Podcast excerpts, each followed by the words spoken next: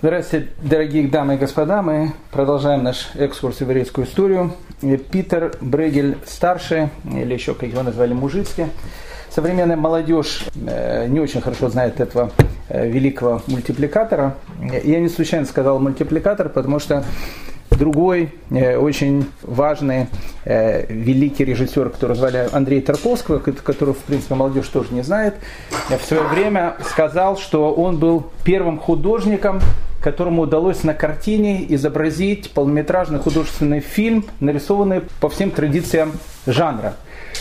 Питер Брегель старший не был похож э, на Стаса Михайлова, э, не пел в группе «Руки вверх» и «Иванушки Интернешнл». А жил он в Южных Нидерландах, которая тогда называлась Фландрия, сейчас называется Бельгия. Умер в городе Героя Брюссель в 1569 году и был, наверное, самым коронавирусовским художником всех времен и народов. Почему коронавирусовским? Потому что, э, с одной стороны, на его картинах э, есть такое изображение некого такого оптимизма, точно так же, как вот в Китае это э, уменьшилось количество зараженных. А с другой стороны, есть какое-то скрытое ощущение тревоги за будущее, которое ожидает. Поэтому, когда говоря, говоря о Питере Брегеле старшем, мне всегда представляется его картина «Охотники на снегу». Вот идут такие несчастные охотники, э, несут э, добычу, худую шламазовскую лесу, что показывает о том, что кушать будет, скорее всего, нечего. В самом глубине картины заметен маленький горящий домик, которого э, так сначала и не увидишь. С левой стороны картины изображена такая хата, в которой крестьяне жгут э, последнюю утварь, потому что наступила зима, а топить дом нечего. А в середине картины изображено огромный, изображен огромный такой каток, э, на котором э, веселятся, танцуют люди, радуются, не зная о том, что их ожидает завтра. Э, я не в плане того, что э, коронавирус, э, который сейчас наступает, он такой фатальный. Я надеюсь, что все закончится хэппи-эндом. Просто Питер Брегель старший, у которого был идеал художник, которого звали Иероним Босх, который изображал на своих картинах ад. Питер Брегель старший, он изображал повседневную жизнь, но в его повседневной жизни этот ад как раз и был. Он изображал ад повседневной жизни. Питер Брейгель старший жил в страшные времена. Он жил в Южных Нидерландах, Южные Нидерланды, опять же, это территория современной Бельгии в очень и очень э, страшные времена. Э, в 1556 году умирает император Священной Римской империи Карл V, о котором мы с вами говорили э, на прошлом уроке, и вместо него королем Испании становится его сын, которого звали Филипп II. Филипп II был национал-социалистом, фашистом, потому что он действительно в Испании и в Португалии, которая потом стала частью Испании, устроил практически фашистский режим, который очень напоминал фашистскую Германию 30-х годов. Так вот, Филипп II боролся с любой формой инакомыслия. Он не только сжигал на кострах всех евреев, он уничтожал и боролся со всеми, кто был против э, основных догматов католической церкви. На территории современной Голландии, которую тогда называли Северными Нидерландами, большая часть населения были люди, которые были кальвинисты. Я не буду сейчас говорить, кто такой Жан Кальвин, который родился во Франции, жил в Швейцарии, в Женеве.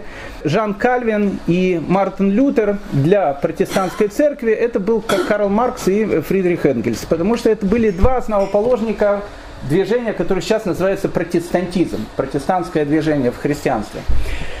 У Жана Кальвина были определенные какие-то идеи, по которым жили кальвинисты, это очень важно. Он читал о том, что, допустим, самое главное в жизни человека – это скромность, Поэтому, когда мы будем видеть голландцев, особенно на изображениях, картинах, они всегда будут в такой черной одежде, в черных шляпах. Это не в смысле такой у них был прикид, это в смысле так э, было принято по кальвинистской идеологии. Человек должен жить скромно, скромной жизнью. С другой стороны, самая главная вещь, которая есть у человека в жизни, это работа. Жан Кальвин говорил о том, что работа это и есть молитва. Чем больше человек работает, тем больше человек зарабатывает деньги, чем больше человек тратит вот в этот материальный мир, тем больше он служит Всевышнему. Поэтому эта идеология, она очень и очень сыграет в будущем э, на развитие страны, которая называется Голландия. До 16 века Голландию, как и Жмеринку, особенно никто не знал. Нет, ну как бы знали о том, что она существует, но в 17 веке Голландия стала супердержавой.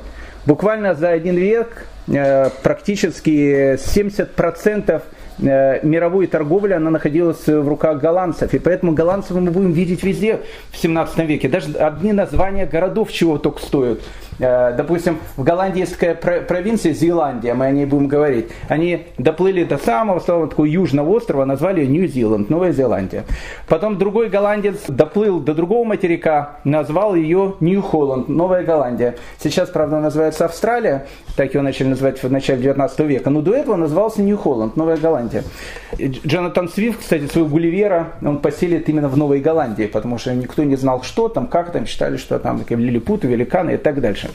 Потом другой э, известный голландец, он э, при, приплыл в бухту Нью-Йорка э, и основал там город, который назвал Новый Амстердам, Нью-Амстердам. Потом право пришли англичане, переименовали и стал Нью-Йорк. Поэтому от голландцев только на Нью-Зеланд в принципе и осталось. Поэтому как такое могло произойти, что в течение одного столетия Голландия из ну, практически никому неизвестной области Западной Европы стала супердержавой. Об этом сегодня будет а, один из наших тем нашего урока. Но Питер Брегель старший, о котором я говорил, он жил в страшные времена.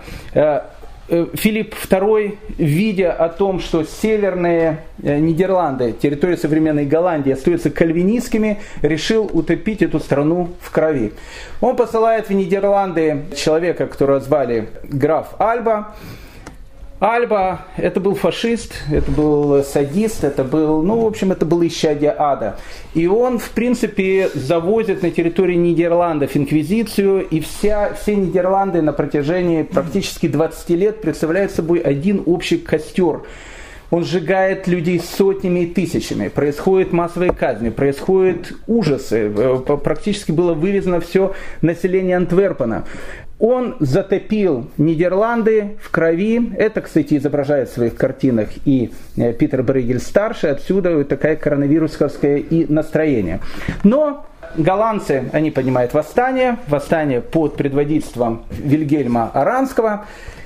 Э, и в 1579 году они э, создают так называемый Утрехтский союз, который положил начало независимости э, Нидерландов, независимости Голландии и появления такого нового государства Голландия. Во время э, Утрехтского союза одним из главных идей, которых там было, это была идея свободы совести. Свобода, свобода совести это значит о том, что каждый человек может в принципе на территории этой новой республики исповедовать ту религию, которую он хочет. Так было провозглашено, во всяком случае, э, на письмах. Это не касалось католиков. Католиков, э, которые у голландцев ассоциировали с кровью, с констрами, с инквизициями, не очень там любили, во всяком случае, первое время. Но казалось, всех остальных это касается. Приезжай в Голландию и, и, и живи по тем законам, по которым ты хочешь жить. Это все было присказка, э, а теперь начинается сама сказка. Мы с вами говорили про э, человека, необычного человека, которого звали Рав Шмуэль Палачи. Он был и раввином, и пиратом, и э, торговцем, и э, бизнесменом, и штирлицем. В общем, э, три в одном, или четыре в одном, или пять в одном. Э, Равшмуль Палачи был человек, о котором можно, в принципе, писать книги. И мне очень э, всегда странно о том, что этого человека, который, в принципе, и создает вот это вот новое явление, которое будет в 17 веке, которое будет называться голландское еврейство, еврейство Амстердама. Это будет необыкновенное явление э, во всей еврейской истории. Был необычный совершенно человек. Да, он был пиратом, но он был пиратом, э, еврейским пиратом. Если у английских пиратов на флаге был был изображен веселый Роджер в виде черепа с костями, то на флаге пирата Шмуэля Палачи была изображена птица Феникс. Она, кстати, потом и станет гербом амстердамской еврейской общины. Почему птица Феникс? Птица Феникс это та птица, которая сгорает и, казалось бы, от нее ничего не остается, остается только пепел. И потом, по легенде, из пепла она возрождается снова. Для Равшмуэля Палачи птица Феникс – это символ еврейского народа, которого уничтожает, которого убивает, которого, казалось бы, уже и не должно быть на земле. И он, подобно птице Феникс, из пепла возрождается снова. Пират Равшмуэль Палачи, на флаге которого изображена птица Феникс. Да и еврейские-то пираты 16-го, э, начала 17 века, это не совсем пираты. Я не хочу их назвать Робин Гудами, потому что Робин Гуд был, по большому счету, э, бандит. Больше они мне напоминают э, такого персонажа, молодежь тоже не знает, это известно каббалистической картины «Берегись автомобиля». Там есть был такой главный герой, его звали Деточкин. Он воровал у богатых какие-то деньги и потом отдавал их в детские дома. И поэтому, когда его судили, э, там главный судья, который Ефремов, он скажет, что Деточкин, конечно, виноват. Ну, ну, он, в принципе, и не виновен. Поэтому э, Равшмоль Палачи был, э, как, как многие еврейские пираты того времени, мне он напоминает вот этого Юлия, э, э, Юрия Деточкина. То есть, с одной стороны, пират. Конечно, пират. Он грабил корабли, э, захватывал корабли. С другой стороны, от этих денег, которые он брал, он в карман не, не клал ничего. Он эти деньги отдавал государству. В частности, Голландии мы сейчас увидим в дальнейшем. Для Равшмуля Палачи Испания это была фашистская Германия. И, и он был человеком, ну я не скажу, что он был человеком, который во время Второй мировой войны, который был в партизанских отрядах. Испания для него была олицетворением зла. Там в этот период, который правил Филипп II, потом его придурковатый сын Филипп III, там, где происходили вот эти сжигания евреев на кострах, э, там, где мараны, они э, не могли жить, и страшные такие вот вещи. Предки Равшмуэля Палача, они были изгнаны из Испании в 1492 году. Поэтому для него Испания – это олицетворение всеобщего зла, это такое мале, которое существовало на земле. Поэтому идея Равшмуэля Палачи как только можно сделать какие-то гадости этой стране, чтобы она перестала существовать. Поэтому это, да, это, это некий такой деточкин своего рода. С другой стороны, одна из основных идей Равшмуля Палачи, которую беспокоила постоянно, огромное количество маранов, которые продолжают жить на территории Испании и Португалии. Вы все спросите, а почему они не уехали раньше? Это второй вопрос. А почему многие евреи не уехали раньше в Израиль э, и продолжают тоже жить в диаспоре? Они там жили, как бы, как бы там ни было. И они сейчас жили в какое-то очень страшное время. Мараны, которые тайно соблюдали законы иудаизма, которых сейчас сжигали на кострах, которые становились практически вне закона в этой фашистской Испании и Португалии, их нужно было куда-то спасать конце 16 века Турция уже была не той страной, которая была в начале 16 века. Туда, конечно, можно было ехать, но у Равшмуля Палач у него постоянно была идея. Нужно найти какое-то место, куда эвакуировать всех евреев, которые находятся в Испании и в Португалии, плюс не только спасти их жизни, но и спасти их благосостояние, потому что, в принципе, на евреях Португалии и Испании э, практически существовала вся экономика этих стран. И мы сейчас э, это увидим в дальнейшем. Поэтому, когда в 1579 году во время Утрехского союза провозгласили свободу совести, в 1591 году Равшмуэль Палачи из Марокко, он жил в Фесе, он жил в Марокко, он приезжает в город, который назывался Мидделенбург, это столица Зеландии, э, вот это как раз области Голландии, для того, чтобы проверить, а э, правда ли действует этот закон. Э, он пришел к, к муниципалитету Мидельсбурга, сказал о том, что вот мы знаем о том, что у вас такая демократическая республика, у вас там, вы провозгласили свободу совести. У меня есть к вам э, предложение, от которого вы не сможете отказаться.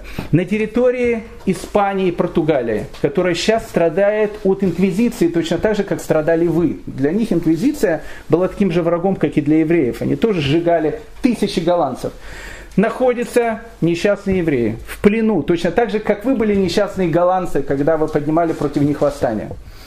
Если вы позволите им приехать на территорию Голландии, я вам заверяю о том, что сюда приедут не просто евреи, на которых держится практически вся экономика этих стран, но это люди, которые смогут поднять вашу новую страну экономически до таких высот, до которых вы даже не можете догадаться. Но ну, э, муниципалитет Мидделенбурга э, очень обрадовался э, этому предложению, был совет. Э, в принципе, муниципалитет Зеландии был не против того, чтобы пригласить туда евреев. Но нужно было спросить кальвинистскую церковь, кальвинистских священников. Кальвинистские священники сказали только через наш труп. То есть, э, как бы там ни было, э, кальвинисты, они были, конечно, кальвинисты, люди скромные, э, и церкви у них были скромные, и пастыри у них были скромные. Это была, конечно, не католическая церковь, но отношение о том, что евреи все-таки дети дьявола, оно у них оставалось так же. Кальвинистская церковь запретила, поэтому Равшмуль Палачи увидел о том, что провозгласить свободу совести на словах это одно, воплотить ее в действие это совершенно другое. Через 7 лет мы видим Раф Шмуля Палачи уже в Амстердаме. Он приезжает в Амстердам, встречается с муниципалитетом Амстердама и предлагает э, муниципалитету Амстердама ту же самую идею. Давайте мы сделаем так, ведь э, Голландия это кальвинистская страна. У кальвинистов самая главная идея это труд, там, торговля и так дальше. Давайте мы сейчас привезем в Амстердам несчастных евреев, которые страдают из инквизиции, из э, Испании и Португалии. Муниципалитет Амстердама с одной стороны, тут же схватился за эту идею, сказал, что это потрясающая идея. И еще больше, он Равшмоль Палача сказал о том, что мы поддержим эту идею, пускай приезжают. Но когда об этом стало известно, опять же, кальвинистской церкви того же самого Амстердама, они сказали о том, что если будут такие вещи, то, в общем, как бы кальвинистская церковь э, там даст проклятие, все что угодно муниципалитету Амстердама, э, евреев тут быть не должно. Ну, так как муниципалитет Амстердама уже дал добро, надо было сделать э, хорошую мину при плохой игре, поэтому они сказали о том, что на самом деле они не совсем поняли Равшмуля Палача. Они думали о том, что сюда приедут мараны, которые будут жить как христиане. Евреи, ну, которые будут жить как христиане. Мы же не знали о том, что они приедут и будут жить тут как евреи. А если евреи, нет, э, пока еще, в общем, э, время не пришло. И Равшмуль Палачи понимает о том, что в Амстердам, в эту новую страну, страну, которая провозгласила свободу совести, евреев пока перевозить еще рано. Но как бы там ни было, евреи из Испании и Португалии начинают переезжать в Голландию. С одной стороны, они там продолжают жить как христиане, ведя э, внешне какую-то христианскую жизнь, тайно соблюдая какие-то законы иудаизма. С другой стороны, они понимали о том, что в Голландии они не могут жить как евреи, но там нет инквизиции, там нет костров. Значит, там они смогут жить намного более свободно и намного более легче они смогут тайно э, соблюдать законы иудаизма. Евреи начинают переезжать из Испании и Португалии, э, так как они христиане, и так как они в принципе приезжают в христианскую страну, которая враждебно относится к Испании, но все-таки можно было перевозить свое состояние. И евреи, которые приезжают в Голландию, они приезжают туда не бедными людьми, они приезжают туда людьми очень и очень богатыми. Чуть-чуть позже, чуть позже мы э, с ними познакомимся. А Равшмуль Палачи, видя о том, что ему не удалось вот эта вот идея спасти спасения евреев Испании, в Португалии, чтобы они переехали в Голландию, он э, принимает какую-то совершенно безумную идею. Эта идея очень напоминает 17 мгновений весны и Штирлица. То есть он тут э, начинает уже быть не пиратом, не раввином, а Штирлицем. Совершенно загадочная какая-то история, о которой можно писать э, там целые тома исследований, что происходит. Почему-то Палачи решает о том, что он должен начинать спасать евреев, находясь на территории Испании. На территории Испании Португалии евреев быть не, дол- не может, их не может быть там по закону. Но так как он человек очень известный при марокканском дворе, он просит у султана Марокко, чтобы он официально его назначил, назначил э, торговым аташе Марокко в Португалии. Султан его назначает торговым аташе. Э, идея была следующая. Это была целая такая шпионская, какая-то целая шпионская такая э, история была. Идея была следующая. То есть из Марокко будут поставляться в Португалии, в Испании воск, который тогда очень-очень ценился, а из Испании в Португалии, в Марокко будет доставляться э, драгоценные камни и некие специи, которые, которые можно было оттуда э, перевозить в Марокко. И вот он приезжает в, в Лиссабон, он приезжает в Португалию, Португалия скажет, что нет, кого угодно, э, там, не знаю, черта лохматого и так дальше, они примут, но только не евреи, потому что евреи тут быть не может. Начинается некий скандал с Марокко. Марокканский султан говорит, это мой, значит, торговый атташе, он должен тут быть. И, э, в общем, Филипп III, сын вот этого э, садиста Филиппа II, ему ничего не остается, как разрешить Равшмулю Палачи поселиться сначала в Лиссабоне, а потом в Мадриде. И тут Равшмуль Палачи начинает вести какую-то совершенно непонятную штирлисовскую игру. С одной стороны, он предлагает Филиппу Третьему о том, что он готов ему сообщать секреты марокканского султана для того, чтобы если что, Испания могла напасть на, на, на Марокко. С другой стороны, мы видим о том, что он налаживает связи с евреями, которые живут там, с маранами, продолжая воплощать свою идею, как их эвакуировать из этих стран. Э, в таком состоянии он находился года два, пока его не раскрыли. А дальше там просто можно снимать голливудский фильм с погонями. Наконец находит на этого Штирлица э, Шмуэля Палача. Увидели о том, что он тайно э, поет там гимн Советского Союза и с портретом Ленина там ходит. Когда его раскрыли, испанская полиция пришла для того, чтобы его арестовать. Его, конечно, сожгли бы сразу на костре, тут, в общем, тут разговоров нету. И он, Шмуэль Палачи, бежит в дом французского посла. А французский посол его по каким-то причинам, там было много причин, их еще э, вдаваться в эти темы, он его как бы разрешает быть в своем доме, и он находится в доме французского э, посла, подобно Сноудену, практически около года. То есть Испания готова его разорвать на части, Франция его не отдает, потому что он находится в доме этого французского посла. Дом французского посла находился недалеко от Пласа де Майорка, то, есть центральной ули, улицы Мадрида, площади Мадрида. Я там был в прошлом году. Там готовились к этому чемпионату э, по футболу, там все было в, в этих футбольных э, мячах, в каких-то рекламах э, чемпионата по футболу. Все выглядело очень красиво, мирно, очень красивая площадь. Пласа де Майорка. Но в 16-17 веке это место костров, место, где было центральное у Тадафи. И вот Равшмуэль Палачи, находясь в доме французского э, посла, подобно Сноудену, через окно, а окно его выходило практически на Пласа де Майорка.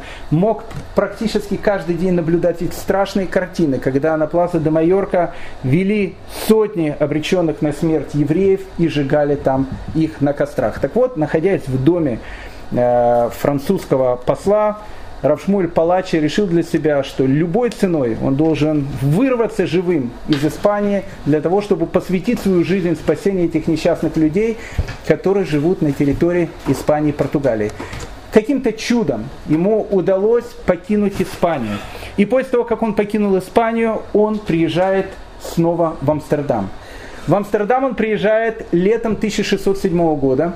У него есть полномочия от э, марокканского султана вести переговоры с Голландией. И он начинает вести с Голландией тайные переговоры. Давайте мы заключим, заключим тайный военный союз против Испании. Голландия ненавидит испанцев. Марокканцы тоже ненавидят испанцев. И э, посол Марокко, который предлагает Голландии заключить с ними тайный союз против Испании, принц Морис, который был сыном Вильгельма Арамского, человека, который был лидером, э, вождем голландской революции, принимает его как очень и очень важного гостя. Он, он не посол, но он как бы является представителем марокканского султана в Амстердаме. Он живет в, в богатом доме, к нему относятся все как послу, с большим уважением. Живет, кстати, как еврей, не скрывает, потому что он не является тем, кто хочет тут жить он является послом. Посол может делать, в принципе, что он хочет. И тут в 1608 году происходит событие, которое, в общем, перевернуло всю эту историю в жизни евреев Амстердама. Этот год пришелся так, что первая пасхальная ночь выпала на воскресенье, которая совпадала с католической службой, потому что это тоже была католическая Пасха. И в Амстердаме тогда жило около 50 маранов, 50 семей маранских. И они, опять же, как я сказал, вели себя как христиане, тайно они соблюдали законы, законы Торы, и они жили в Амстердаме, это были очень-очень богатые люди. И вот Равшмуль Палачи, который является единственным официальным евреем, э, который живет в Амстердаме, он равин, он решает в своем доме сделать пасхальный седр. Он приглашает все эти 50 семей э, маранов для того, чтобы они собрались в его. У него, у него был большой дом в центре Амстердама для того, чтобы тайно отметить там пасхальный седр. И вот эти 50 богатых семей маранов приходят в дом Равшмуля Палача отмечать пасхальный седр. Соседи, которые находились рядом, им показалось тут что-то странное. То есть соседи голландцы, им на евреев, в принципе, было плевать, по большому счету. Они ненавидели католиков. Но евреи из Испании, Португалии, ведь у них были португальские и испанские имена. Они говорили на испанском языке. И вот испанцы, которых они воспринимают как испанцев, тайно собираются в доме. Почему испанцы тайно собираются в доме? Понятно почему? Для того, чтобы в свободном от католиков Амстердаме отметить католическую Пасху. Они э, звонят кому нужно, э, звонят в местный ОМОН э, со словами о том, что в доме там номер 15 собрали значит, католики для того, чтобы отметить католическую Пасху. Тут же приходит этот ОМОН со словами в Амстердаме, отмечает католическую Пасху. И тут вот эти несчастные евреи, которые отмечают Пасху, вдруг стук в дверь. Евреи, которые приехали из Амстердама, и приехали из Испании и Португалии, они этот стук в дверь боялись с детства, потому что стук в дверь там, это как стук в дверь в России в 1937 или 1938 году ночью. Это, это сразу черный ворон, это сразу либо расстрел, либо гулаги, это, это ужас. И вот вот этот стук в дверь ночью. Они отмечают Песху, Песах, стук в дверь. Они спрашивают, кто там. Там говорят, полиция, э, стража, охрана, откройте дверь. И евреи понимают, что это конец. Их поймали. Делать ничего не остается, они дверь не, не открывают. Охранники начинают выламывать дверь. В тот момент, когда они выламывают дверь, евреи не понимают, что делать, начинают кто куда спасаться, кто выпрыгивает в окно, кто выпрыгивает, идет на второй этаж, пытается спрятаться там. Когда входит этот ОМОН, они пытаются выбраться от этой засады, понимая о том, что все закончится костром. А, местный голландский ОМОН их хватает – с точной мыслью о том, что это католики, со словами «вот католические гады, мы вас, значит, поймали». И тут Равшмуль Палачи услышав о том, что э, их не за, не, не за того приняли, э, начинает им объяснять, он, он голландский язык не знал, он, он очень хорошо знал латынь, он начинает им говорить на латыни о том, что мы не католики, мы евреи. Э, охранник его не понимает, и тогда Рафьяков Триадо, который был тайным руководителем этих 50 маранских семей, на голландском языке говорит, дорогие господа, послушайте, ошибка, мы не католики, мы, мы сами скрывались от католиков, мы евреи, мы отмечали еврейскую Пасху. Я сказал, а, еврейская Пасха? А, а мы-то думали, что там католики. Их привезли в местный муниципалитет. Местный муниципалитет сказал, ну это же еврейская Пасха, это же не католики. И отпустили всех обратно. С этого момента, с 1608 года, евреям не разрешают официально жить в Амстердаме, но уже на евреев смотрят сквозь пальцы. Ну, отмечают, отмечают. Главное, главное, что они не католики. Еврейская Пасха, пускай, в общем, там отмечает. Главное, чтобы это не было видно.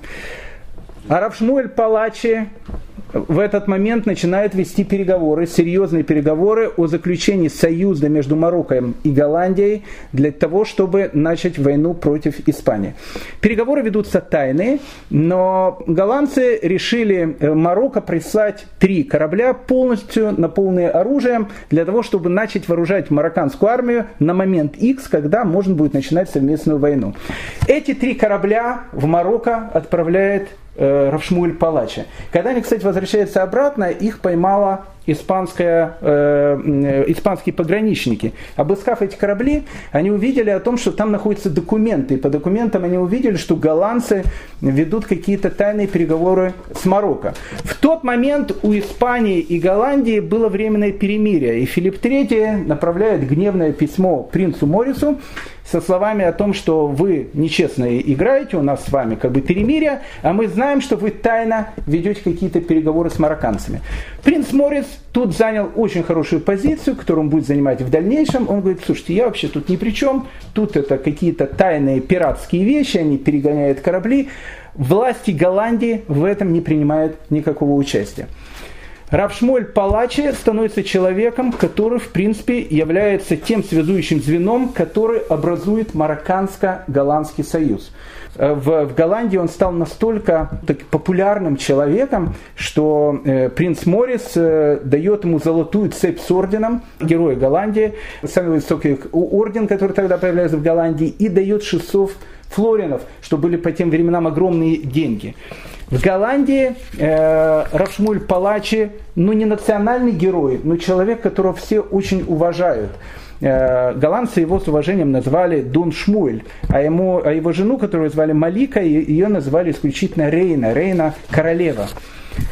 В 1612 году в Голландии официально, благодаря Равшмулю Палаче, разрешают открыть первую синагогу.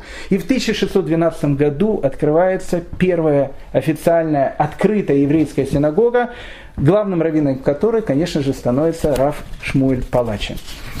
Рав Шмуэль Палачи был э, раввином э, синагоги, которая называлась Неве Шалом, Э, недолго, всего лишь один год.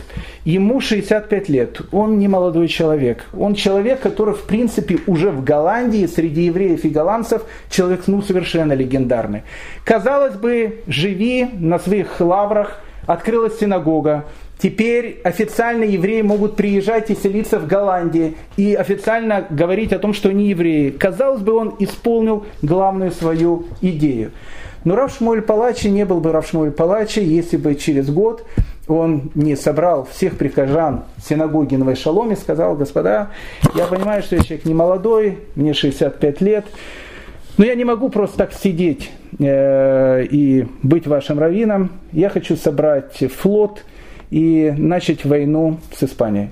Я хочу, я хочу сделать все, что зависит от меня, чтобы еще сделать хоть какой-то урон этой стране, которая наносит столько бед и вреда не только еврейскому народу, но и многим другим, которая полностью погрязла в этом фанатизме. Принц Морис, услышав от э, Равшмуэля Палача о том, что он хочет собрать эскадру, которая будет э, заниматься потоплением, не потоплением, грабежом испанских и португальских судов, он говорит, конечно, мы, конечно, мы за. То есть, но э, понятно, что ты должен будешь быть там как пират, потому что Голландия официально тебя поддержать не может. Но принц Морис дает Равшмулю Палач много кораблей, голландских кораблей с голландскими капитанами, а Равшмоля Палачи назначает адмиралом этого пиратского флота, э, который будет заниматься ну, такой подрывной деятельностью, он будет захватывать португальские и испанские корабли. Когда выходит этот флот, Равшмуль Палачи на своем корабле поднимает свой флаг. Это птица Феникс. И вот флаг с э, птицей Феникс флот, ну небольшой флот, но эскадра, э, который возглавляет Равшмуль Палачи, выходит из Голландии для того, чтобы начать его собственную войну с Испанией и с Португалией. Э, сразу же они захватывают э, испанский галеон, потом они захватывают э, португальскую каравеллу, которая, которая идет в Америку. Рав Шмуль Палачи деньги себе не берет. Он говорит о том, что его идея это не деньги. Все деньги, которые он зарабатывает, он отправляет в Голландию. И голландцы этому очень-очень довольны. В течение года для испанцев и португальцев Рашмуль Палачи и его флот это становится как левитан для Гитлера, который сказал о том, что первого, кого он повесит, если, когда, если он войдет в Москву, это будет левитан. Рашмуль Палачи для него пират, которого все хотят поймать, но поймать его невозможно. Еврей, который в свое время жил в Испании, который убежал от испанцев, о нем все прекрасно знали, у испанцев главная идея поймать этого человека, а он был неуловимый. Практически на протяжении года флот э, Равшмуэля Палачи из голландских судов, он занимался тем, что он грабил португальские и э, испанские корабли. В 1614 году, возвращаясь в Голландию, он попал в очень сильный шторм. Шторм был настолько сильный, что ему пришлось пришвартоваться к берегу, и он попал в Англию, в город Плимут. Когда он попал в Англию, ну то есть как бы Англия его восприняла, то есть какой-то флот. С одной стороны флаг у него непонятно, птица Феникс. А, от какой страны он тоже непонятно. Он и не от Марокко, и не от Голландии, а раз он не из какой страны, значит он пират. С точки зрения английского закона, если он пират, значит его нужно схватить и просто повесить. Поэтому англичане Равшмуля палачи и моряков, которые были с ними, э, захватывают в плен. И тут испанский э, посол, которого звали Гандамар, э, который находился в Лондоне, услышал, что в руках у английских властей появился Равшмуль Палачи. Тот человек, за которым Испания и Португалия уже не первый год охотятся и никак не может его поймать. Гандамар э, от имени э, испанского короля обращается к английскому королю э, Якову I с тем, что они должны опасного преступника отдать Испании. Англичане не очень любят испанцев. Это все было то же самое, помните, как в фильме про барона Мюнхгаузена, который вдруг объявил войну Англии. И когда этот бургомистр говорит, мне говорит, тоже Англия не нравится, но я же там войну не, не, не, не, э, не назначаю. Точно так же, такое же отношение у Англии было к Испании. Англичане, они были протестантами испанцы были католиками. Э, отношения между Испанией и, Англией были очень-очень натянутые. Что хотелось последнее королю Якову Первому, это отдать человека, который делает какие-то гадости Испании. Но с другой стороны, он не может э, проигнорировать то, что Интерпол требует отдать Равшмоль Палаче, выслать его обратно в Испанию. И вот этот посол Гандамар, он начинает делать все, чтобы Равшмуля Палаче и его флот э, выслали в Испанию. Принц Морис голландский э, пишет письмо. Э, он пишет о том, что, господа, слушайте, флотилия не наша, это не голландская, это вот мы этого человека, ну, мы этого человека знаем. Он вообще очень хороший человек, он раввин нашей синагоги, НВ Шалом, э, очень такой интеллигентный дедушка, 65 лет, ему уже 67 лет было к этому моменту. Э, в те времена люди там э, за 30 лет редко когда переживали, он уже был глуби, глубоким стариком. В те времена мудрец такой, интеллигентнейший человек, вы его в пираты называете. А почему же он был тогда с какими-то кораблями, которые плавали? Я не знаю, может он на, на рыбалку вышел или еще куда-то. Ну, в общем, принц Мой Морис начинает присылать Якову Первому письма о том, чтобы а, а, отдать Равшмуля Палачи его флот голландцам. Испанцы требуют от англичан, чтобы отдали Шмуля Палачи им. Голландия просит, чтобы вернули их обратно в Амстердам. Яков I не знает, что решать. Он отдает Равшмоля Палача э, мэру Лондона, которого звали Уильям, Уильям Кревен. Э, и Уильям Кревен э, поселил его в свой дом. Он с ним так подружился, с этим Равшмолем Палачи. Равшмоль Палачи на старости лет выучил английский язык. Они начали беседовать с этим мэром Лондона. Мэр Лондона, еще раз, этот человек настолько был симпатичен, ну вообще был симпатичен всем, что его такое заточение заточение в английской тюрьме было очень таким фигуральным, потому что он жил э, как гость в доме мэра Лондона и, и разгуливал по Лондону, когда он хотел. Самым популярным человеком Лондона 1614 э, года был Равшмуль Палачи, потому что о нем все говорили, весь Лондон о нем судачил. А потом, когда произошел еще один случай, Равшмуль Палачи вообще стал героем всей английской прессы, которая только-только к этому моменту начинает появляться. Равшмуэль Палачи живет там как, не совсем как пленный, он живет там, ну, в общем, как гость короля Англии и как гость мэра Лондона. Он разъезжал в такой э, карете, очень симпатичной. И вот однажды, э, проезжая в своей карете по узким улицам Лондона 17 века, э, который был в те времена городом практически деревянным, очень грязным, это не тот Лондон, который мы видим сейчас, по этой же улице, в другую сторону, едет карета с испанским флагом. И сразу было понятно о том, что в этой карете едет посол Испании Гандамар. И вот Рабшмуль Палачи, которому 66 лет, в этот момент даже находясь на улицах Лондона, он понимает о том, что нужно сделать какую-то гадость этому послу, э, послу Испании. Он направляет свой экипаж. На него происходит, как, э, как в этих вот фильмах, ударяет своим экипажем по экипажу Галдамара, Экипаж Галдамара переворачивается, Галдамар выходит из этой кареты, весь в грязи, а Лондон это была одна сплошная грязь. И все вот зеваки, которые это смотрели, э, увидев этого э, Шмуля Палачи, героя Лондона, который совершенно спокойно э, уезжает, всем махая рукой и крича «Ура!». И вот этого Галдамара, Гандамара, который выходит из грязи, Равшмуль Палачи, он и, и герой лондонцев также. Но с ним надо что-то делать, и поэтому э, король Яков э, предлагает собрать совет, на котором будет решаться, что же делать с этим э, Равшмулем Палаче. Отдавать его в Испании или возвращать его Голландии. Э, они собирают такой тайный совет. Э, во время заседания э, там сказали о том, что, конечно, палач, еврей и бербер и не заслуживают отношения лучше, чем собака. Это, это понятно, так было сказано. Но с другой стороны, хотя он не заслуживает отношения лучше, чем собака, Э, ну, его нужно отпустить, потому что, в принципе, никаких э, доказательств того, что он был пиратом, у нас нету. Э, Голландия говорит о том, что он очень хороший человек, еще даже равин. В Лондоне его все очень полюбили, и поэтому Гандамару говорят о том, что, извините, он поедет не в Испанию, он возвращается в Амстердам. И 20 марта 1615 года Равшмуль Палачи возвращается в Амстердам. В Амстердам он возвращается как национальный герой как один из первых национальных героев Голландии. Причем его встречают как национального героя не только евреи, но его встречают и голландцы. Он для всех их, ну, действительно национальный герой Голландии, который, который возвращается э, в страну. Прожил он в Амстердаме и был раввином синагоги Навешалом всего лишь 10 месяцев, и 6 февраля 1616 года Равшмуэль Палачи умирает.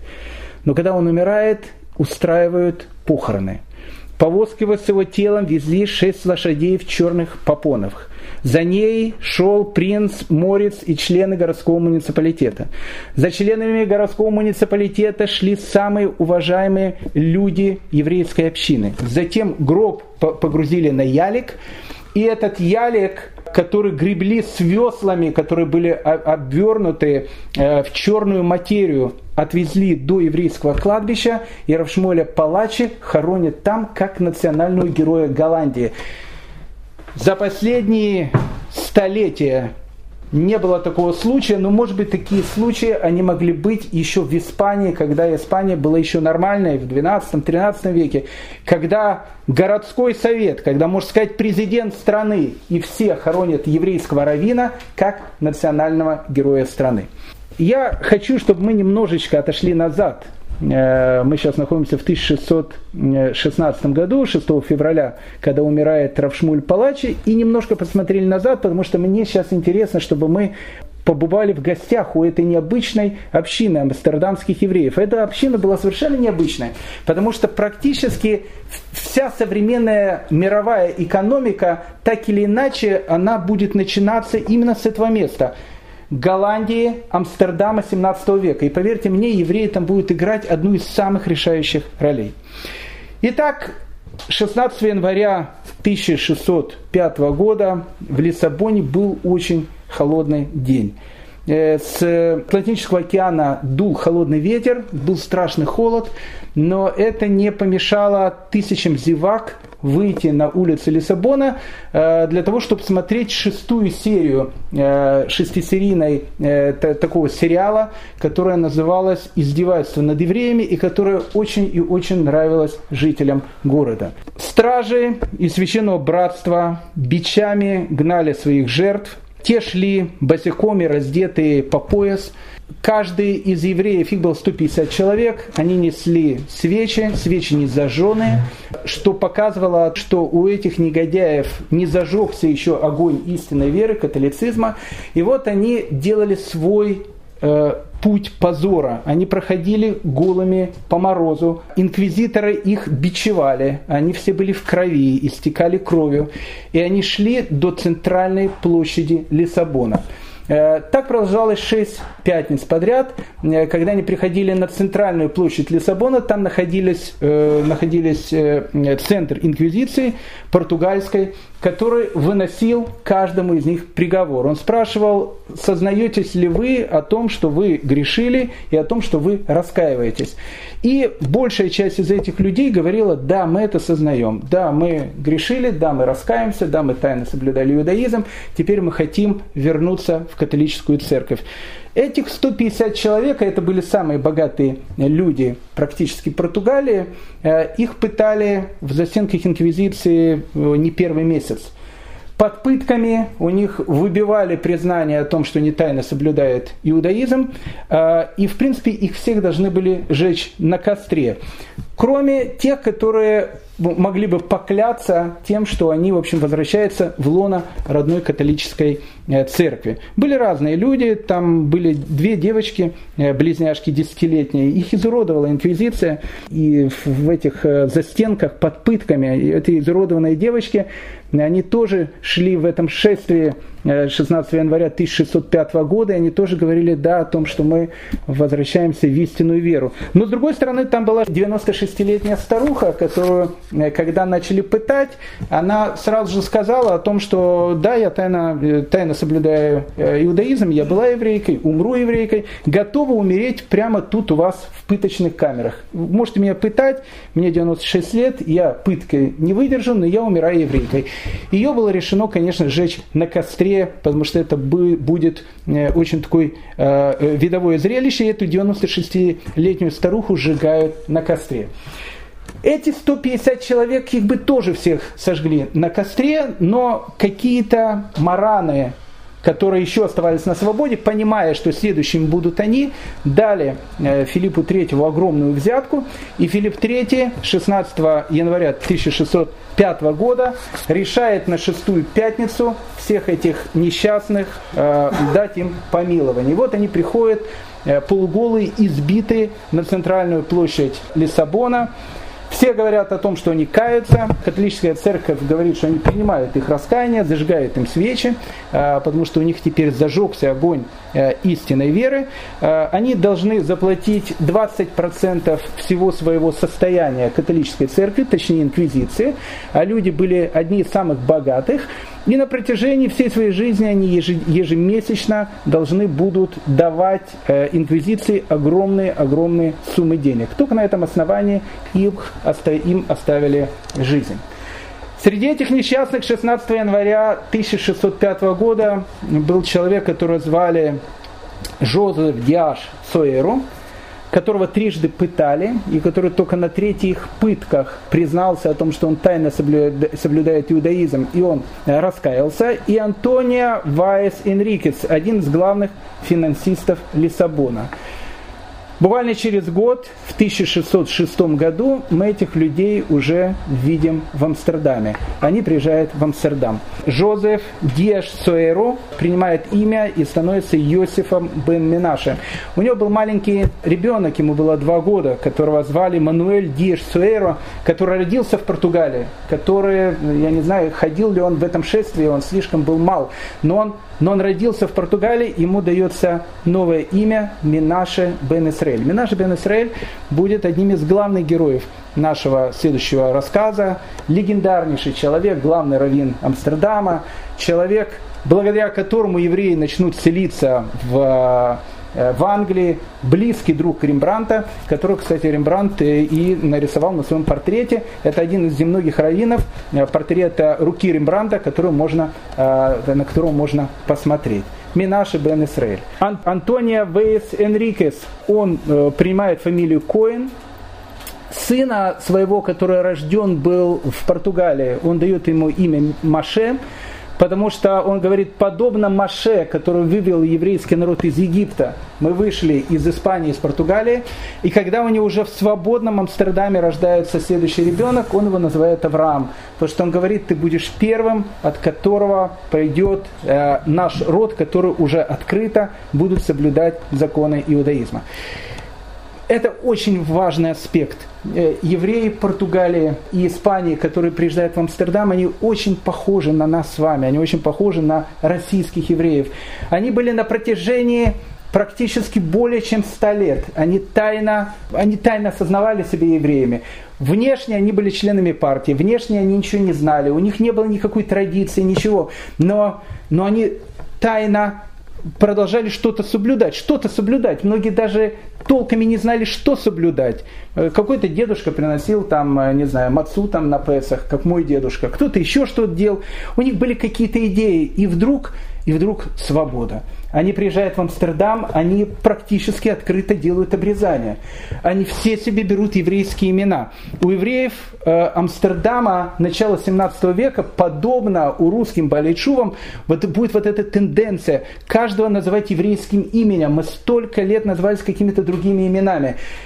Каждый из них берет библейское имя, каждый из них берет библейскую фамилию, хотя фамилии только-только начинались, их еще и не было в Европе тогда. Поэтому Минаше берет фамилию Бен, Ис, э, Бен Исраэль. Минаше Бен Исраэль. Бен Исраэль фамилия, сын Израиля. Они будут все очень богатыми людьми, э, эти евреи Амстердама. Они будут называть в честь библейских героев свои корабли, которые будут одними из главных торговых кораблей мира. Э, так и появился корабль пророк Шмуэль, прекрасная Сара, пророк Даниэль, царица Эстер, царь Шламо. Каждый из них, это даже было похоже и на первых сионистов, которые в Израиль приезжали. Грин вдруг становится Бен-Гурионом, Меликовский вдруг становится Натаньягу. Каждый, каждый берет какие-то свои фамилии. И теперь мы уже не видим их испанские имена и фамилии. У каждого из них фамилия вот типа Бен Исраэль, Бен Исраэль, Бен Минаше, э, очень, частая, э, очень частая фамилия. Точно так же, как и, как и в современном Израиле. Многие приезжают туда, меняют свои фамилии. Мы вырвались на свободу. Мы теперь э, живем в свободном Амстердаме. Минаша, Моша, Авраам, э, они все ходили в э, синагогу Неве Шалом. Равшмуэль э, Палачи умер, и главным раввином этой синагоги был избран муж его сестры Раф Исхак Узиэль. Э, там была школа, там был хедер. Они с нуля начинали чему-то учиться. Они не знали практически ничего. Но точно так же, как и русские евреи. Ничего не, не знали, начинали вот с буквы, с алфавита учиться. В школе их учили ивриту, дома они говорили по-испански и по-португальски, на улице они говорили по-голландски. И, и вот эта вот община, э, которая начинает формироваться в Амстердаме. Но это была очень интересная община. Ведь они же на протяжении практически 100 лет жили среди испанцев и португальцев – у многих из них представление об иудаизме было очень такое христианизированное. Но, допустим, многие из них считали о том, что э, если ты сделал какой-то грех, э, то можно подойти к равину, и он тебе этот грех э, обязательно отпустит. Потому что, ну, как бы они привыкли так на, на, на протяжении столетий, к священнику приходили, он грехи отпускал.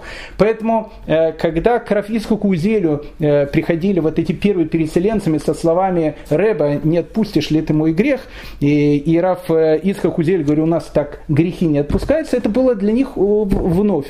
Э, многие из них считали о том, что выход страсти, он не подвергает душу опасности.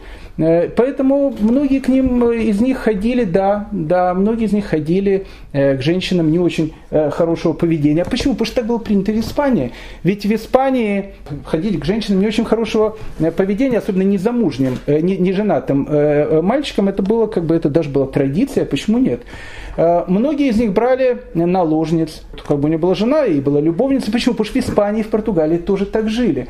Они привезли, да, они хотели быть евреями, но они привезли какие-то вещи, э, среди которых они жили в Испании. И тогда в 1616 году Раф Исхак Узиэль э, выступает перед э, прихожанами синагоги Новей Шалом со словами, что, господа, послушайте, если вы хотите быть евреями, то давайте евреями. Как сказал один современный историк, они были католиками без веры, а тут стали евреями без знания.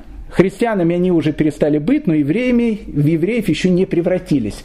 Так вот, э, Рафиска Кузель, обращаясь к ним, говорит, господа, смотрите, если вы хотите быть настоящими евреями, никаких прощения грехов в иудаизме нету. Хочешь, чтобы тебя простили грех, сделай так, чтобы тебя простил другой человек, простил Всевышнего. У нас раввины грехи не отпускают. Никаких женщин легкого поведения и наложниц у нас не будет. Тот, кто собирается так жить, он не будет находиться в нашей общине. И тут в общине произошел раскол. Э, потому что Раф Искак Узели почитали очень ортодоксальным раввином, и э, вот эта вот синагога Неве Шалом, э, община раскололась на три. Ортодоксальную, которая называлась Неве Шалом, которую возглавлял Раф Искак Узель, она была такая очень ортодоксальная, менее ортодоксальная, которую звали Бейт Яков, и совсем мало ортодоксальная община, которая называлась Бейт Исраэль, которые говорили о том, что на самом деле как бы у нас нет запрета в шаббат пользоваться мобильным телефоном, телефоном, ведь мы все-таки на шаббат-то пришли, и поэтому не надо нам ваши эти вот э, устражения. Мой папа всегда пользовался мобильным телефоном шаббат, я тоже буду им э, пользоваться. В этом нету ничего плохого. Поэтому община раскололась на три. В 1639 году племянник Равшмуля Палачи, которого звали Рафьяков Палачи, ему удалось объединить все эти три общины, разрозненных общины, которые уже стали плюс-минус э, жить по-еврейски, уже привыкли, у них воспитывалось новое поколение детей, которое выросло и была сформирована общая э, сефарско-португальская община, которая называлась Талмуд Тара. Все эти три общины объединились в общую общину Талмуд Тара, и когда было провозглашено о том, что открывается новая община Талмуд Тара, э, сразу возник э, вопрос, а что будет эмблемой новой общины Талмуд Тара? И все сказали в один голос, ну, конечно, что будет? Будет птица Феникс которая была на, э, на флаге Равшмуль Палачи, э, который, э, который бороздил просторы океана, грабя португальцев и испанцев. Что ж тогда представляла собой Голландия? Тут, тут очень важная такая точка. Голландцы не терпели предрассудков, когда речь заходила о деньгах. Как мы говорили, у кальвинистов работа э, это было путь к спасению. Они говорили, что работа это молитва. И вообще девиз всех мореплавателей был «помогай себе сам, и тогда Бог тебе поможет». Если в Испании, в Португалии, в католической Испании и Португалии торгашество – любая форма бизнеса тогда считалась предосудительной, не просто предосудительной, это, это вещь, которой занимаются евреи. Настоящий католик, настоящий идальга, он не занимается какими-то делами. Ведь деньги, они же были подсажены на золотую иглу. Есть сейчас нефтяная игла, они были подсажены на золотую иглу, потому что золото приходило с э, их, э, их колоний, которая находилась на территории Америки. Но они не развивали торговлю. А голландцы, они поставили свою, свою карту именно на мировую торговлю. К середине 17 века Голландия будет занимать 75% мировой торговли. Только представьте, что, что начинает происходить.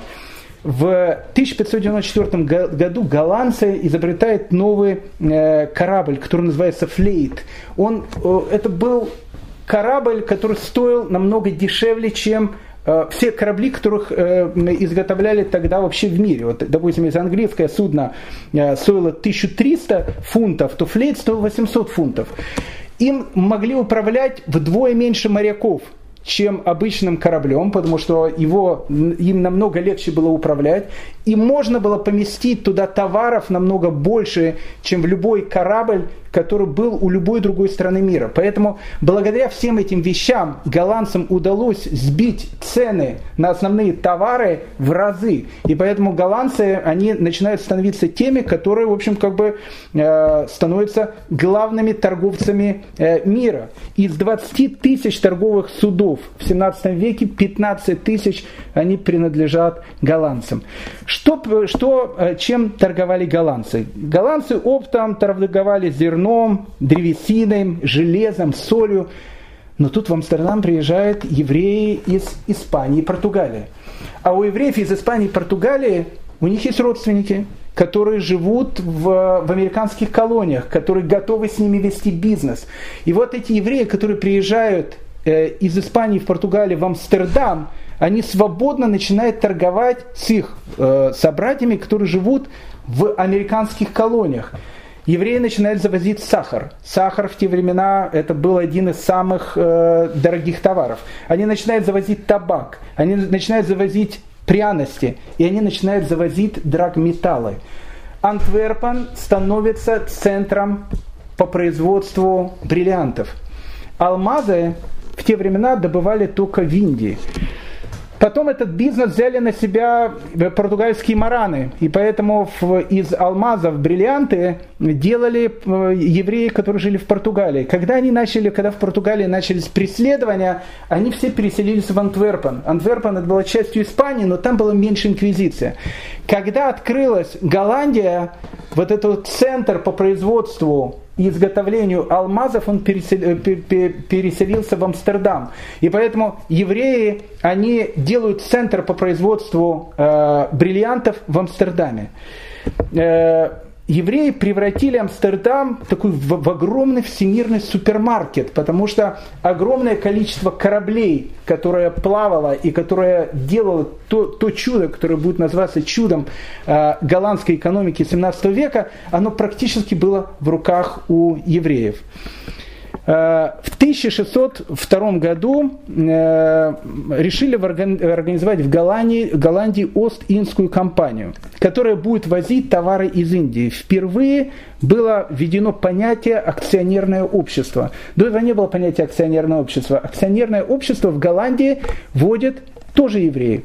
Было собрано 81 судовладелец, э, который сказал о том, что каждый из них дает какую-то сумму, э, у каждого будет какая-то своя доля в акциях. Э, евреи, кстати, вместе с голландцами создают первое понятие биржи в мире. Она тоже появляется в Амстердаме. И вот это вот Ост-Индская компания, одна из крупнейших компаний, которую можно сравнить сейчас, наверное, ну, только с Microsoft или с Apple, крупнейшая торговая компания в мире, которая состояла из 81 акционера, на 80% она также состояла из евреев. Евреи, которые были все очень богатыми людьми, которые приехали из Испании и Португалии, они из Голландии начинают делать супердержаву. В 1638 году граф Оливарес. Э, он, он был практически премьер-министр э, португальского короля. Тогда уже Португалия отделилась от Испании. Он приходит к португальскому королю со, следующей, со следующим предложением. Он говорит, Ваше Величество, экономика Португалии находится сейчас в, ужасных, в ужасном э, состоянии. То, что то величие, которое у нас было в прошлом веке, мы начинаем терять. Голландия, она становится супердержавой. Благодаря чему? Благодаря тем самым евреям, которых мы взяли и изгнали из нашей страны. Ваше Величество, если вы хотите, чтобы Португалия снова стала процветающей державой, пустите евреев обратно в Португалию на любых условиях, на каких угодно. Это будет спасением португальской э, экономики. Король Португалии сказал о том, что он совестью не торгует, и в Португалии, в Испании продолжала действовать ужасная инквизиция. В принципе, 17 век он и стал закатом Португалии и Испании. И сейчас, и даже в современном мире, это страны не очень э, богатые. Э, их заход, экономический заход начинается именно в 17 веке, когда оттуда уезжают евреи. А евреи амстердамской общины э, в 17 веке это, наверное, ну, самая необычная община, еврейская община мира. Евреи все очень богатые, Э, евреи все очень респектабельные. Э, быть евреем было модно. И поэтому Рембрандт, когда покупает свой дом, он его покупает именно в еврейском районе. Почему? Потому что люди там интеллигентные, богатые, э, всеми очень-очень уважаемые. Э, поэтому еврейская община в Амстердаме, она представляла какой-то феномен в этом мире, который начинал сходить с ума. А это же все-таки 17 век. В Европе идет 30-летняя война, еще немного и начнется погром Богдана Хмельницкого на Украине, а в Амстердаме какой-то совершенно новый какой-то свет, какой-то просвет, который организовался у евреев э, довольно большое время в этой благополучной стране. На следующем уроке мы с вами поговорим о э, главе амстердамской общины Раф Минаша бен Исраэля, о его друге Рембранте. Мы попытаемся с вами понять, как произошло так, что благодаря Минаше бен Исраэлю, который верил о том, что существует 10 потерянных колен, евреи начинают селиться в Англии, и познакомимся с еврейскими мечтателями и отступниками, один из которых был Уриэль Акоста, э, и, может быть, даже затронем э, жизнь другого э, несчастного такого еврея, отрицательного еврея, но несчастного, которого звали Бурук Спиноза. Он, он тоже будет жить в этой амстердамской общине, и вот эти вот феномены, они могут возникнуть в те времена именно только в среде амстердамской общины 17 века. Об этом мы поговорим на следующем уроке. Всем большое спасибо и хорошего дня.